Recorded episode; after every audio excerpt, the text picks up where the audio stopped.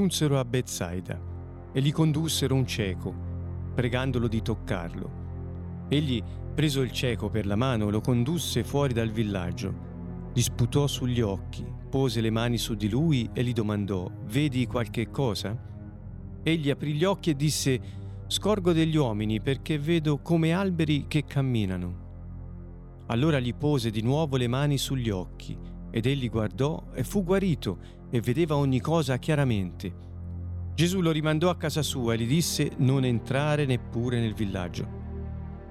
Poi Gesù se ne andò con i suoi discepoli verso i villaggi di Cesarea di Filippo. Strada facendo domandò ai suoi discepoli, Chi dice la gente che io sia? Essi gli dissero, alcuni Giovanni il Battista, altri Elia e altri uno dei profeti. Egli domandò loro, E voi chi dite che io sia? E Pietro gli rispose, Tu sei il Cristo. Ed egli ordinò loro di non parlare di lui a nessuno. Poi cominciò a insegnare loro che era necessario che il figlio dell'uomo soffrisse molte cose, fosse respinto dagli anziani, dai capi dei sacerdoti e dagli scribi, fosse ucciso e dopo tre giorni risuscitasse. Diceva queste cose apertamente Pietro lo prese da parte e cominciò a rimproverarlo, ma Gesù si voltò e guardando i suoi discepoli rimproverò Pietro dicendo, Vattene via da me, Satana, tu non hai il senso delle cose di Dio, ma delle cose degli uomini. Chiamata a sé la folla con i suoi discepoli, disse loro, Se uno vuol venire dietro a me, rinunci a se stesso, prenda la sua croce e mi segua perché chi vorrà salvare la sua vita la perderà, ma chi perderà la sua vita per causa mia e del Vangelo la salverà.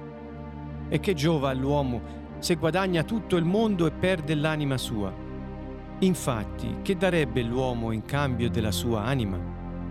Perché se uno si sarà vergognato di me e delle mie parole in questa generazione adultera e peccatrice, anche il figlio dell'uomo si vergognerà di lui quando verrà nella gloria del Padre suo con i santi angeli.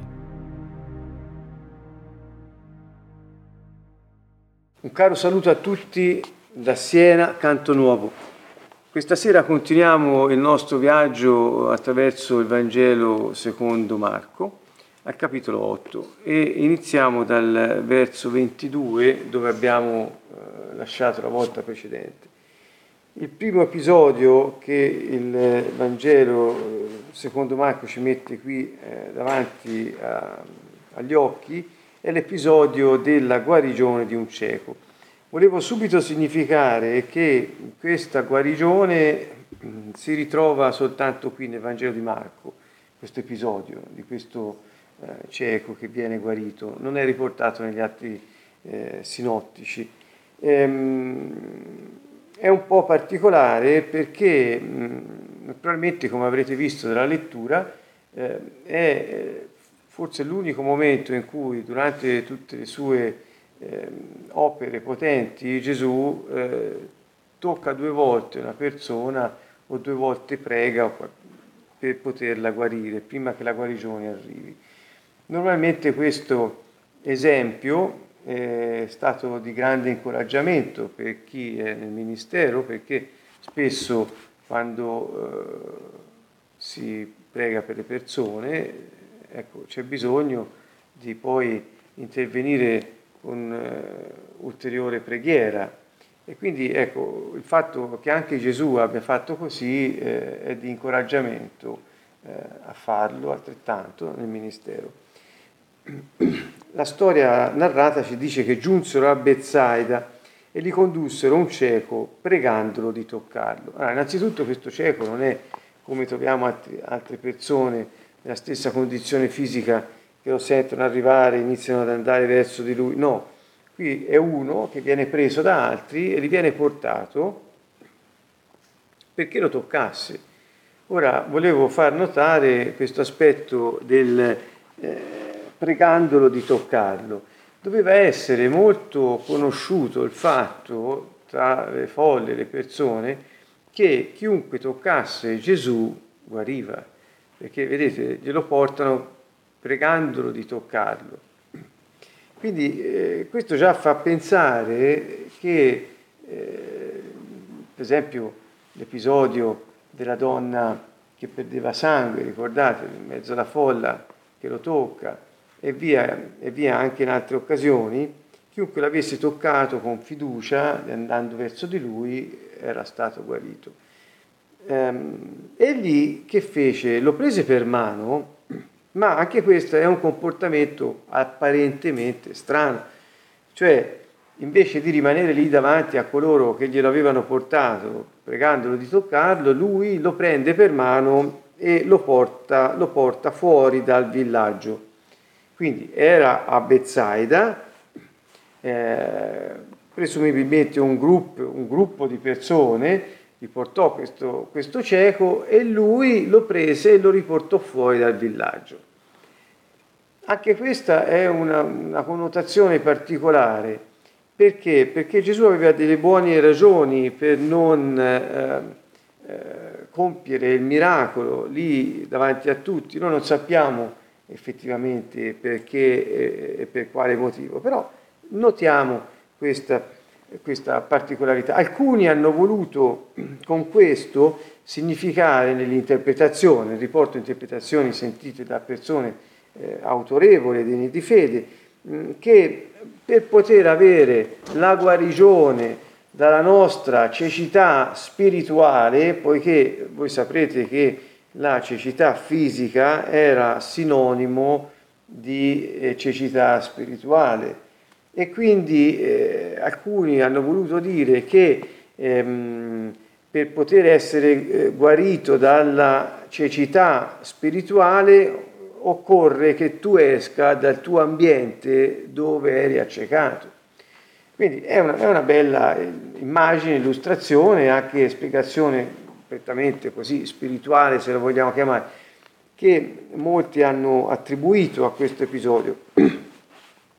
In realtà, in realtà il fatto che lo condusse fuori, rimanendo al contesto, che non esclude quella interpretazione, ma rimanendo al contesto, si vede che Gesù non solo lo conduce fuori per non fare niente davanti ad altri, ma anche poi quando lo ha guarito, se vedete al verso 26, Gesù lo rimandò a casa sua e gli disse non entrare neppure nel villaggio.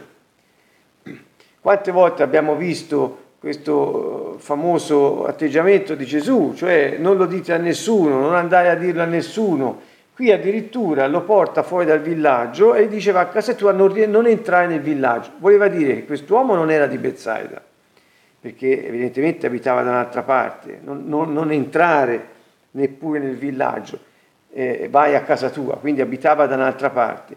E poi eh, non voleva che eh, fosse eh, divulgato in quel momento, forse perché era salita o stava salendo una certa tensione per cui lui preferiva non eh, essere eh, così visto da tutti come il Messia o eh, riconosciuto da tutti come il Messia, cosa che subito dopo farà Pietro, perché eh, in quel momento lì lo avrebbero, come è narrato in altre parti del Nuovo Testamento, i Vangeli, lo avrebbero preso per farlo re e quindi avrebbero messo in pericolo la sua missione. Insomma, Gesù aveva le sue buone ragioni per tenere nascoste certe cose e per evitare di fare troppo clamore circa la sua vera identità, che peraltro i demoni subito riconoscevano, come ricorderete, gli si gettavano ai piedi, come lo vedevano e dicevano, lo chiamavano figlio di Dio,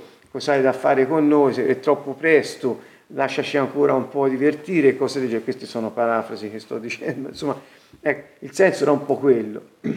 Gli uomini stentavano a riconoscerlo eh, e laddove saliva la consapevolezza che egli poteva veramente essere Messia, più era diffusa quando ancora non era venuto l'epilogo della sua missione, più pericolo c'era che questa venisse in qualche modo intralciata. Ecco, la maggior parte degli studiosi lo interpreta così il contesto nel quale siamo. Tanto vero che e, e subito dopo c'è Pietro che eh, lo riconosce come Messia ed è la prima volta che viene usata questa parola tra i discepoli e, eh, e questo comporterà poi il seguente discorso che Gesù li farà. Ma andiamo per gradi. Quindi ehm, quando prende questo cieco Gesù, la sequenza è un'altra terza stranezza. Quindi la prima è che pregano, lo pregano di toccarlo, la seconda è che lo porta fuori dal villaggio per guarirlo, la terza è che nella sequenza degli atti che compie per guarirlo ci sono cose strane, gli sputa sugli occhi e poi gli impone le mani e poi dice vedi qualche cosa? Apri gli occhi, dice no, vedo solo qualcuno degli uomini perché vedo come alberi che camminano. Allora gli pose di nuovo le mani sugli occhi ed egli guardò, fu guarito e vedeva ogni cosa chiaramente. Quindi anche questa è strana.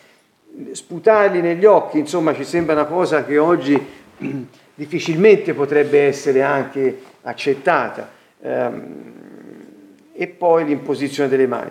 Altre, alcune interpretazioni su questo passo che mi sembrano interessanti, insomma, di, sostengono che eh, il fatto che lui abbia sputato sugli occhi era, A, alcuni dicono, per tenere un contatto con il cielo, per fargli capire che stava facendo qualcosa sui suoi occhi, eh, laddove ehm, la saliva a contatto con l'occhio era qualcosa di fisico, un contatto che stabiliva quella persona non vedente e quindi c'era un motivo eh, di questo genere. Per altri invece, in senso più figurato, è che tutto ciò che esce dalla bocca di, di, di Dio eh, è ciò che serve alla persona per poter vivere e quindi la parola di Dio esce dalla bocca, tutto ciò che esce dalla bocca di Gesù è... Eh, è, è guarigione per chi la riceve, con una chiara allusione alla parola rappresentata dalla saliva che sarebbe uscita dalla sua bocca.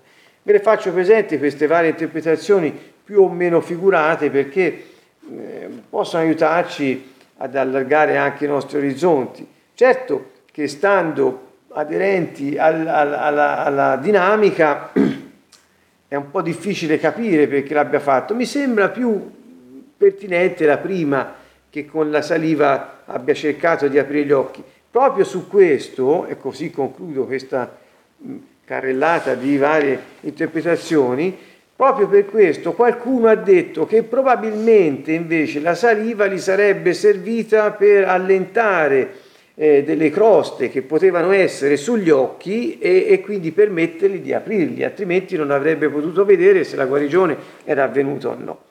Questa può essere molto verosimile, ecco, che cioè fa sì che il gesto di Gesù non sia così bizzarro, ma eh, appunto abbia avuto una necessità concreta. Mentre l'imposizione delle mani è un gesto tipico che poi lui raccomanderà proprio in questo, in questo libro di Marco, alla fine, raccomanderà a tutti i suoi di fare, che sarebbe stato un segno, imporrete le mani ai malati e questi guariranno. Perché gli disse di fare questo? Perché lui l'aveva fatto continuamente. E qui a questo cieco, dopo aver fatto questo, questo eh, lavaggio sugli occhi con la sua saliva, impone le sue mani e ci sono due momenti, due step di guarigione. Uno dove inizia a vedere qualcosa, lui di nuovo impone le mani, come vedete non torna alla saliva, per cui forse l'idea che gli abbia aperto le, le palpebre, eh, lenendo eh, la, la, crosta, forse è verosimile. Eh. Comunque, e lui vede chiaramente a questo punto, ed è una, una grande guarigione. Mm, che dire, è sempre emozionante vedere il Messia all'opera e, e ci pone sempre degli interrogativi ehm, sulla, sulla come è stato accolto anche nei secoli seguenti e attualmente dai, dai, credenti questo suo ministero così potente di guarigione, quanti lo hanno seguito in questo senza vergognarsi di lui. Ecco, questo sarà il tema poi finale di questo capitolo al quale arriveremo. Il, eh, appena cioè, passato questo episodio, vedete, dice al verso 27, poi Gesù se ne andò con i suoi discepoli, um, se ne andò verso i villaggi di Cesarea di Filippo. Cesarea di Filippo non è la Cesarea sul mare a 100 km da Gerusalemme circa, ma è la Cesarea di, Filippi, di Filippo nel territorio di Filippo, uno dei figli di Erode, ed era un territorio mm, misto, anche pagano.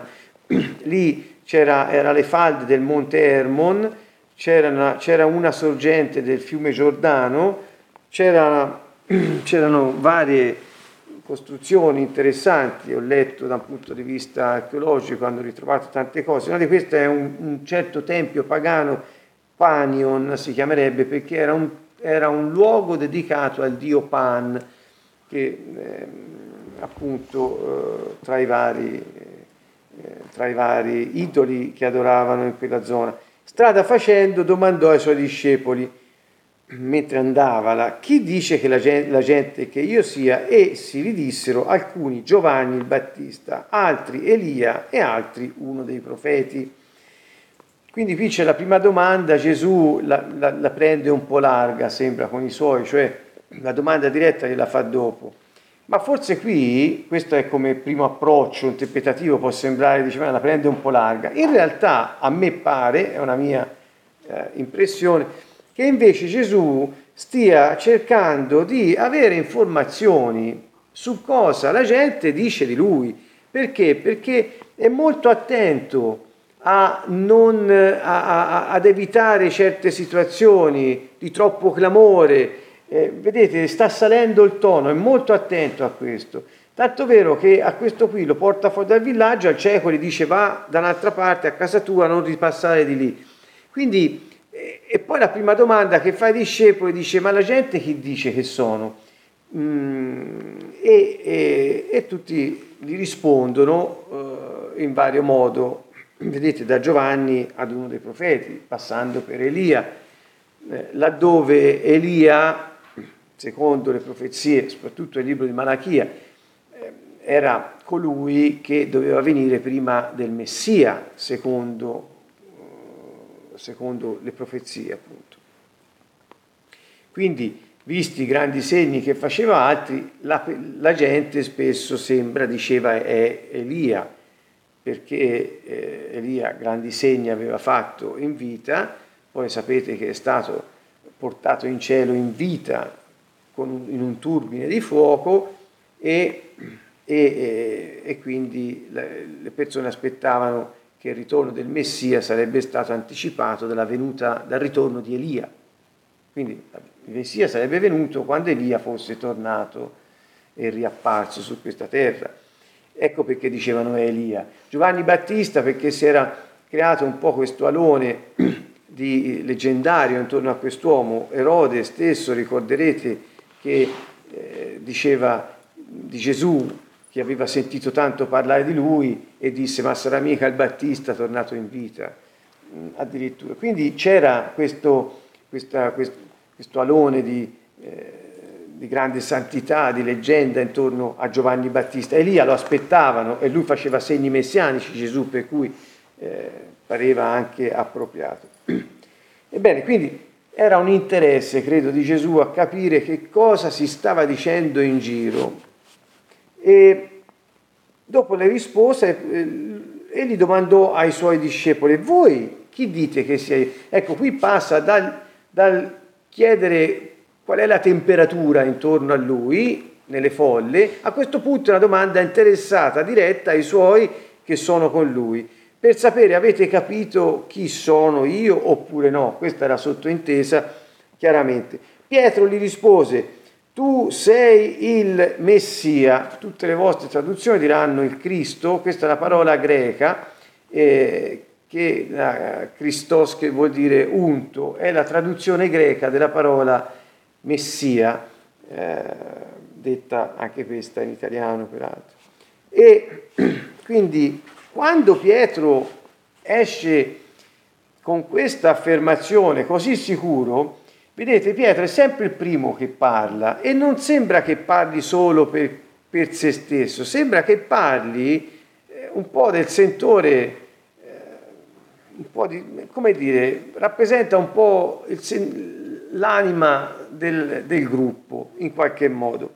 Comunque sia, da qui noi non sappiamo altro. Se prendiamo il Vangelo secondo Matteo, c'è un, alt- un racconto molto più lungo di questo episodio. Io non vorrei tornarci ora perché ehm, siamo sul Vangelo secondo Marco e in qualche modo questo racconto così scarno ci fa capire che di tutto questo episodio la cosa fondamentale fu che Pietro ebbe la parola giusta sulla sua bocca relativa all'identità del maestro. Il maestro non è un maestro come tutti gli altri, non è un grande uomo come Giovanni Battista, come Elia o un profeta, il maestro è il Messia. Ecco, io credo che la, eh, dilungarsi ora in altri argomenti come Gesù che dice a Pietro che il Padre che gli ha rivelato eh, questa, questa cosa e poi la storia della Chiesa e Pietro sarà, eccetera, eccetera, che ha creato non pochi problemi interpretativi. Io lo lascerei un po' in sottofondo perché effettivamente la, la cosa fondamentale qui è che i suoi lo hanno riconosciuto, che è il Messia. Detto questo, detto questo, come vedete in questa sezione, dal, dal, dall'inizio del verso 22 del capitolo 8, è iniziato qualcosa eh, di diverso, dopo i miracoli delle moltiplicazioni dei pani, dei pesci, eh, i farisei che ancora vengono. Qui Gesù si sta un po' eh, accorgendo che è salito il clima di attenzione intorno a lui e ha da compiere ancora la sua missione, quindi è molto attento a questo. È cambiato qualcosa qui, c'è una guarigione a Bethsaida e poi i suoi lo riconoscono come Messia.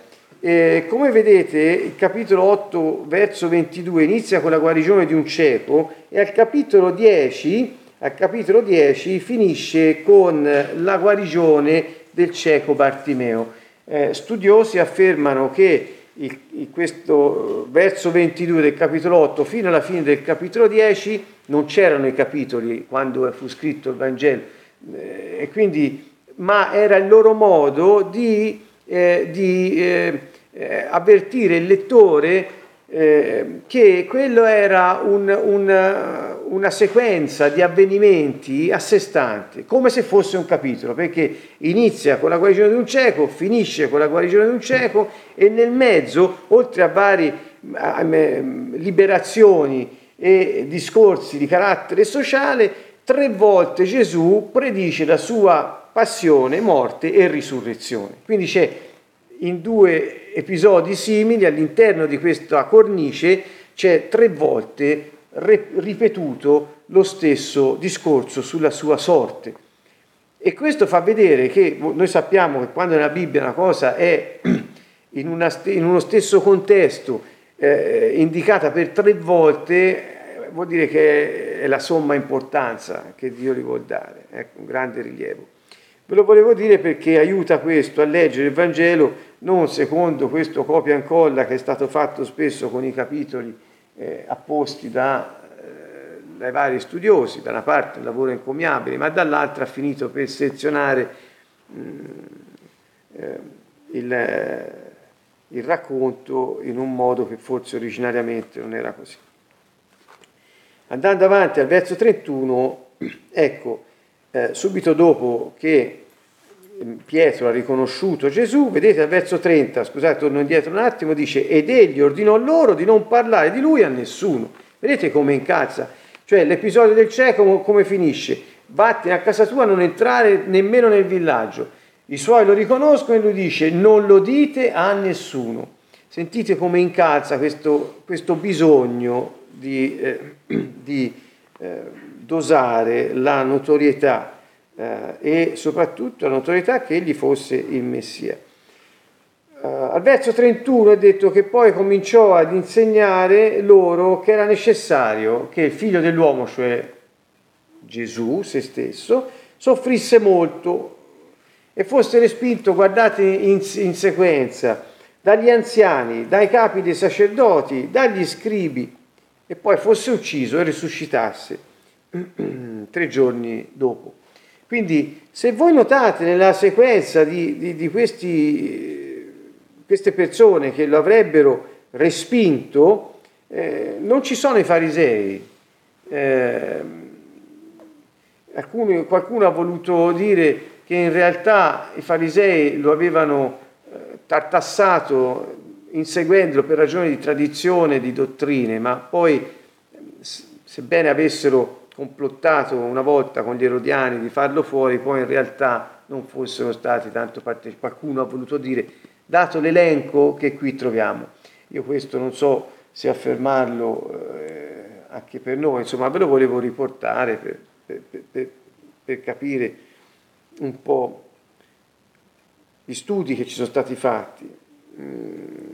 Ora il verso 32 dice, diceva queste cose apertamente, quindi gli ha detto, io sarò ris- respinto, sarò ucciso e dopo tre giorni risusciterò e sarò respinto dagli anziani, dai capi dei sacerdoti e dagli scribi, non dalle folle, non dal popolo, non dai, dai miei fratelli, ma sarò respinto da questi eh, capi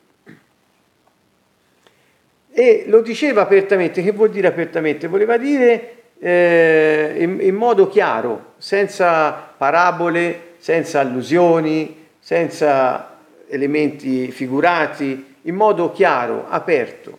Gliel'ha detto in modo eh, eh, chiaro. E Pietro è qui che lo prese da parte e cominciò a rimproverarlo.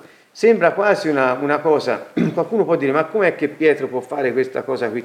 È molto semplice, io provo, provo a spiegarvelo, perché com'è che Pietro che ha riconosciuto che è il Messia, non appena lui dice io mi succederà questo e saranno i capi eh, del nostro popolo che lo faranno, ma io risusciterò, eh, eh, Pietro che aveva avuto la rivelazione che egli era il Messia lo prende da una parte, è una manovra piuttosto ardita lo prende da una parte e lo rimprovera. Ehm, perché? Perché eh, la figura del Messia nella scrittura, si parla del Tanakh, del Vecchio Testamento, quindi non era descritta in modo preciso e puntuale, non è che noi troviamo dei capitoloni dove ci spiegano per filo e per segno il Messia, chi sarebbe stato, cosa avrebbe fatto, che caratteristiche avrebbe avuto, quale sarebbe stata la sua missione. Cioè era un po' tutto raccontato sempre in crescendo nella Bibbia, ma fin dall'inizio che Dio avrebbe provveduto eh, attraverso il suo unto, il suo inviato, a, a a riportare eh, l'uomo nella la creazione tutta nella posizione in cui era prima, prima di cosa? Prima del peccato, prima che avvenisse quel che avvenne nel, nell'Eden. Quindi il Messia per, generalmente per tutti era un potente uomo valoroso che sarebbe venuto ed avrebbe preso il potere terreno, avrebbe dominato ehm, ehm, regnato eh, sul, non solo sulla nazione di Israele, ma su tutte le nazioni, instaurando un tempo che senza fine di pace assoluta. Quindi questo è il concetto che avevano del Messia.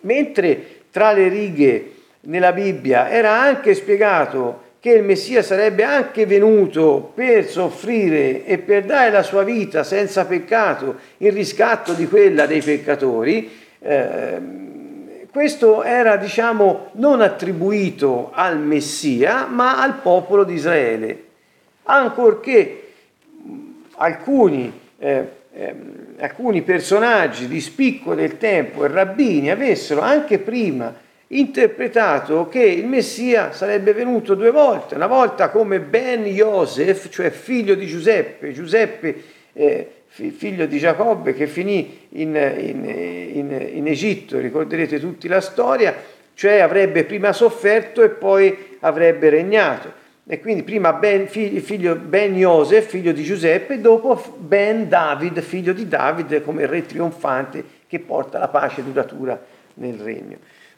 Quindi per uno come Pietro cap- sentirsi dire dal Messia che io non sono venuto per regnare su Israele e sulle nazioni e instaurare un regno di pace senza fine, ma sono venuto per essere ucciso proprio dai miei, era una cosa che non poteva tornare. E questo era il motivo del suo primo. Il secondo era sicuramente il grande affetto che lui aveva per il maestro e che in questo momento eh, lo, fu turbato Pietro da, questa, eh, da, questo annuncio di Gesù, perché il, il, non solo la, eh, un amico, ma il maestro, la persona, oggi diremmo, di riferimento eh, che diceva io dovrò andarmene, sarò ucciso, sarò messo a morte, poi rifiutato, poi, poi però risorgerò, insomma c'erano delle vicende che turbarono Pietro. Io credo che la, la, fosse, fosse, stato un misto di queste due situazioni, perché non c'è soltanto il dirgli, prendere Gesù e dirgli ma che, ma che fai, come anche un, un modo un po' ehm, colorito di passione per l'amico che sta per soffrire, quanto più si sente un rimprovero. Nella serie che stai facendo, non sai quello che stai facendo, ecco una cosa del genere. E Gesù gli dice che lo rimproverò dicendo vattene da, via da me Satana. La parola Satana, che a volte è usata come nome proprio del diavolo, nella Bibbia quando è usata per la prima volta non è usata come nome proprio eh, del diavolo, ma come eh, avente il senso di ostacolo. Vorrebbe dire va via da me ostacolo, che sei sulla mia strada e eh, mi impedisci di andare avanti. Ecco, quindi il senso sarebbe stato sic- quasi sicuramente questo. E come mai dice vattene via da me? Anche lui respinge l'amico perché in questo caso dice non ha il senso delle cose che ha Dio, ma che hanno gli uomini. E cioè te hai visto in me il Messia, ma mi stai, non hai capito qual è il progetto di Dio perché il Messia possa compiere la sua missione, ma proietti sul Messia, che sono io, quello che ti aspetteresti di vedere in base a quello che pensi di aver capito. Quante volte noi proiettiamo su Dio quello che ci aspetteremmo di vedere e che pensiamo di aver capito? Ecco, eh, non, non voglio entrare nella risposta di Gesù, vattene via da me, ostacolo. Ostacolo a cosa? A che il piano di Dio si svolga nella nostra vita. Perché tutte le volte che noi appiccichiamo a Dio i nostri pensieri, i nostri desideri, le nostre immaginazioni di come le cose devono andare, eh, lì noi siamo di ostacolo a che questo piano possa svolgersi nella sua vita. È la stessa storia. E Gesù ci rimprovererebbe. E Gesù ci direbbe scansati perché sei di ostacolo. Difatti, subito dopo dice, se non vi scansate, il piano di Dio non può realizzarsi. Volete essere miei discepoli? Scansatevi, non siate da ostacolo ma rinunciate a voi stessi per poter salvare la vostra vita. Ecco qui il senso del discepolato. Dunque, con questo arriviamo alla conclusione di questo incontro. Questo che Gesù dice qui lo ha detto in tutti i libri che raccontano della sua vita, in tutti i quattro Evangeli, ed è stato molto chiaro su questo. Essere discepoli non vuol dire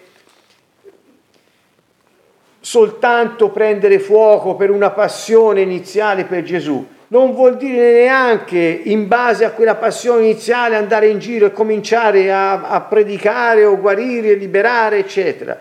Essere discepoli vuol dire essere pronti a farsi da parte perché il Signore avanzi nella nostra vita. Questo è il marchio del discepolato. Non è che eh, avere passione e fuoco per il Signore, predicare, guarire e liberare non sia da discepoli. Gesù disse fate questo. Queste sono le cose che noi, i discepoli, siamo chiamati a fare. Ma se siamo veri discepoli, si vede dal fatto che siamo pronti a rinunciare a noi stessi per Lui. Questo è il marchio distintivo di chi ha scelto di seguirlo.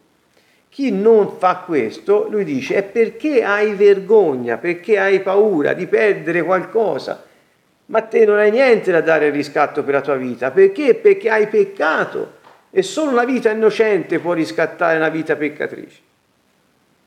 Quindi conclude dicendo chi eh, mi rinnegherà ora, io lo rinnegherò davanti al Padre mio.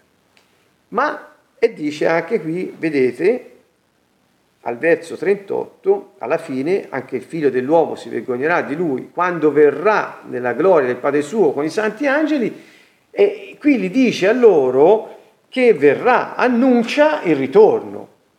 E quindi a un, a un, Pietro e ai discepoli che non avevano capito le due venute del Messia, lui gli dice io morirò, risorgerò, ma tornerò però se nel frattempo, invece di seguirmi, rinunciando a voi stessi, avete ragionato secondo il mondo e vi siete vergognati di me, anch'io mi vergognerò di voi. Ecco, questo è eh, molto apertamente, eh, secondo lo stile di Gesù, il, il suo pensiero.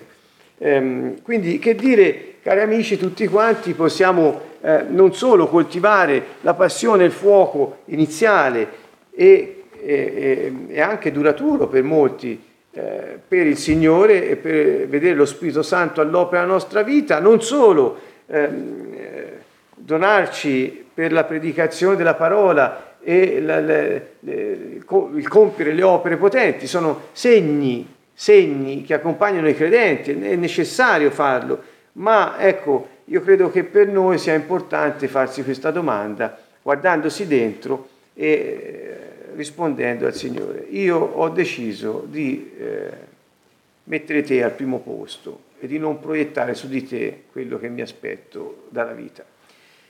Cari amici, questo è il segno distintivo. E con questo ci salutiamo e ci vediamo la prossima volta. Un caro saluto a tutti da Siena, Canto Nuovo.